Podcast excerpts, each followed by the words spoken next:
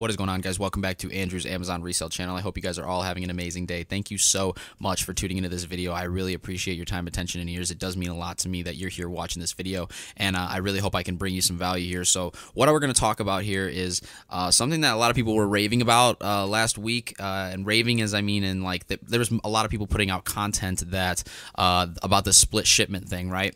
Now, this ain't foreign to me. Like split shipments ain't been a thing for me since like November. So you know what I'm saying? So like we're gonna go. I'm gonna show you my actual uh, inventory labs. Um, screen and it's going to show you how I that I really don't get any split shipments right it's going to show you the destinations and all that good stuff but before I get into this I just want to say this Inventory Labs is what I'm using to not have any split shipments, okay? I'm not doing this through Amazon Seller Central. I'm doing this through Inventory Labs.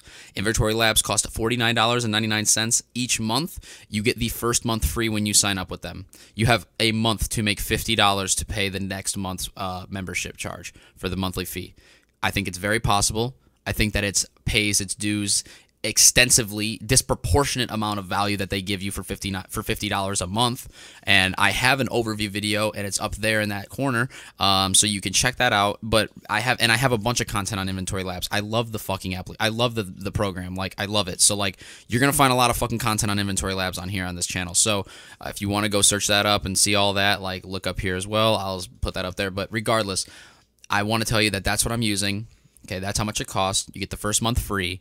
Let's jump into it now. I want to show you what it looks like uh, to see all my closed batches. You're going to be able to see the destination where all my books have gone. You're going to see the actual variable, the reason why I get no split shipments. Okay, and I'm going to show you. It's, it's just proof in the pudding. I'm going to show you right now. So let's let's let's do this. So right here, okay, I want to bring you to this page. This is my closed batches. Okay, now you see a lot of these. Look at this. Boom. Those are all big, pretty nice size shipments, and none of them are split. And you only see one first inventory lab shipment, 11 5 18. Uh, I was feeling frisky. Got it on my birthday. That's my birthday right there. So uh, yeah, I, I, was feeling good. I, I, got it on my birthday, and I went and did a shipment right. And I was like, okay, um, let's just do live. I, I was just jumping in right first time. Look what happened right. I got 50 books going to one good place, and then I got one here, one here, one here, one here. I didn't I didn't fuck with this at all. This is not what I wanted. So I went and looked the problem up, right? And I seen someone had said the same thing that I've been preaching uh, in the past video that I put up about split shipments, and I'm to do it again here. Uh, and it's putting the workflow type to private. That is it. That is literally it. Um, nothing else changes. My box content is on.